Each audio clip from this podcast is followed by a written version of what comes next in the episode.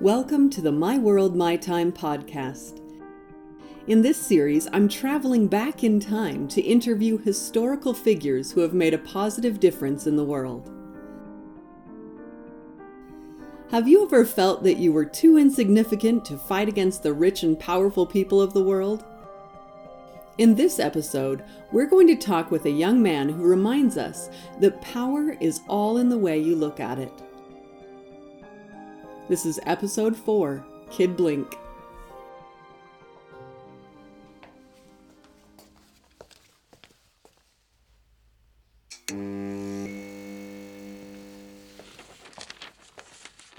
We're on air in three, two, one. Today is July 25th, 1899, and we're in New York City to interview Louis Baletti, one of the leaders of the Newsies strike. Welcome, Lewis, and thank you for taking the time to talk with us today. Lewis? Isn't that your name? Ah. I mean, yeah, that's the name my mother and father gave me, but I don't goes by it. Oh, I'm sorry. Um, what do you go by? Most anything else. Red Blink, Blind Diamond, Mugsy McGee. But right now, I mostly goes by Kid or Kid Blink. Um, I assume they get red because of your hair color. Yeah, And blink or blind diamond because of the eye patch, right? that's right. I can only see out of one eye, and eye patch adds character. Yes, I can see that. Uh, but why Muggsy McGee? Why not? Oh, okay. Well, kid, uh, Blink, can you tell our listeners a bit about what it's like to be a newsboy? Ain't no reporter asked me that before. Mostly they just wants to know about the strike. But hey, sure. Uh, we wakes up in time to get the first edition, so it's damn I- Oh, sorry, lady. I ain't used to watching what I say. That's okay.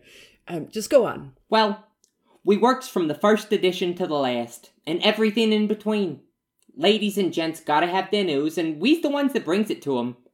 We drop the dough for our papes, two for a penny, and sell 'em for a penny each. By the end of the day, we got enough for a bed and a hot meal with dough enough to buy the next day's papes. And, if we's lucky, we gets enough to take in a moving picture too. And what about on an unlucky day? Some days, do what you can. The fishes ain't biting. Of course, we got ways to sell a pape, even without a good headline. Cause if we don't sell a pape, we just gotta eat it. Eat the newspaper? What? Nah, not eat it. The papers don't buy back the ones we ain't able to sell, so we ends up paying for 'em anyways. That must be rough when the news is slow. We got ways to move the papes no matter what. If the headlines ain't good, we makes up a better one. Take Washington. Everyone always wants to know what's going on there. So, we scan the papes for any mention of Washington, anything'll work, and then we shout, Read all about the White House scandal! well, that one always sells papes real good. Well, that's one way to go about it, I guess. It seems you had the system worked out pretty well then, so why the strike? The Journal, the World, the Sun, the Times, they all raised the price of the papes to 60 cents for a hundred during the war. We newsies didn't mind because we was selling papes like crazy during wartime, so we made our money back and then some. After the war, all the other papers dropped the price back down to 50 cents for a hundred like it was before the war. All of 'em except the Journal and the World. Without war news, we ain't selling as many papes as before, but they still charging us extra. I see. So you're striking until they bring the cost back down to 50 cents for a 100 papers, uh, just like the other newspapers did. That's right. And we'll strike and restrike until we get it. And I hear you've organized a newsboys union too, is that right? Yeah, that's right. We's the Newsboys Protective and Benevolent Union.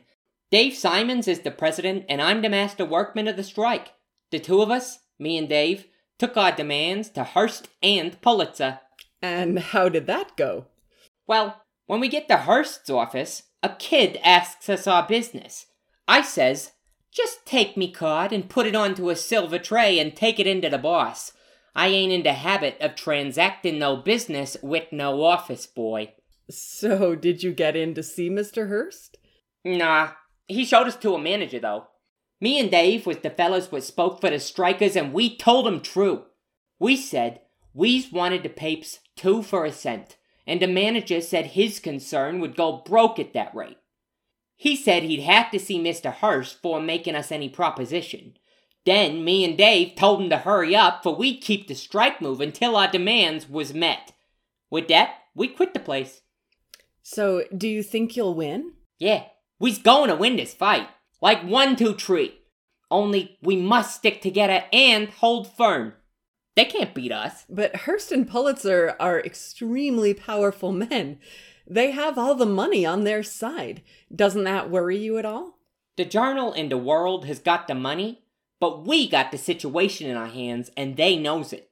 See, that's where they got it all wrong. They think that money is the only kind of power, but it's not. What do you mean? Well, it's like in a fight, see? You got one bloke that's bigger than the other guy, right? Right. Doesn't being bigger give you the advantage? If you's only fighting with your muscles, sure. But if you's fighting with your brains, it might not. The guy might be bigger than you, but you might be faster, nipping through his legs, dancing circles round him. Maybe he hits harder, but you punches faster, see? Maybe he's stronger, but you want it more. And you want it more, right? Yeah, that's right. I mean, I'm trying to figure out how 10 cents on a 100 papes can mean more to a millionaire than it does to a newsboy, and I can't see it. We can do more with 10 cents than he can with 25. Anyway, we got boys that are loyal to us. Hearst and Pulitzer's men are only loyal to money. Me noblemen is all loyal. And with such as these to oppose their nefarious schemes, how can those old blokes hope to win? Have all the newsboys joined the strike? We got the Uptown boys, the Long Island and City boys, and the Brooklyn boys all with us. Of course, there's always some scabs, but we take care of them pretty good. Scabs? Yeah, the guys would ignore the strike and sell the papes. A man will take a job like that's about the limit. There was this one scab last week, and after the gang had copped his papes, he goes up, and the editor breaks a leg off his table and gives it to him for a club to use against us. But me men lays wait for him, and when his blinkers was drooping, they snatches the club and uses it on him instead. The club's now found a permanent resting place in the archives of the Union. well, yes, I hear things have been pretty violent. Yeah, they was. We was soaking the scabs and turning over the delivery wagons, but not anymore. We's respectable now. Meetings, flowers, parades, all things like that. We told the boys last night at the rally, no more violence. I told them we's gonna let up on the scabs and win the fight on the square. Yes, I heard there was quite the rally last night. Um, can you tell me more about it? It was the biggest rally that place has ever seen. we had 2,000 newsies crammed inside like sardines, and about another 3,000 more outside on the streets shouting and hollering along. We took turns giving speeches, and the best speaker got a horseshoe of flowers. When it was my turn, I stood all solemn like and said, Friends and fellow workers, this is a time which tries the hearts of men. This is the time when we gotta stick together like glue. We know what we want, and we'll get it. Sounds very inspiring. the fellas loved it. They cheered pretty loud for racetrack speech too, but I won a coffin piece with me looks. And me gang sitting in the right parts of the house. And is that the um the coffin piece you have with you? That's right. The flowers is a bit worse for wear, but I got to carry me dignity with me. That goes strong with the gangs in this row. It counts. I see. The strike has been going on for eight days now. How long do you think you guys can hold out against the newspapers? If the papers can stand it, we can. I was talking with a man this morning who tells me that the world and the journals advertisers is kicking about putting up ads in a paper that ain't got no circulation. If we can get the advertisers with us, we win in a walk. Anyway, we's gonna hold out. So, other than the money, why is this strike so important to you? We gotta show those bigwigs that just because we's poor doesn't mean they can boss us around. Our rights is just as important as theirs. We citizens too, and we ain't just gonna roll over and play dead so they can keep making more money. That makes sense. Uh, tell me, what's one thing you would tell other people who want to make a difference in the world?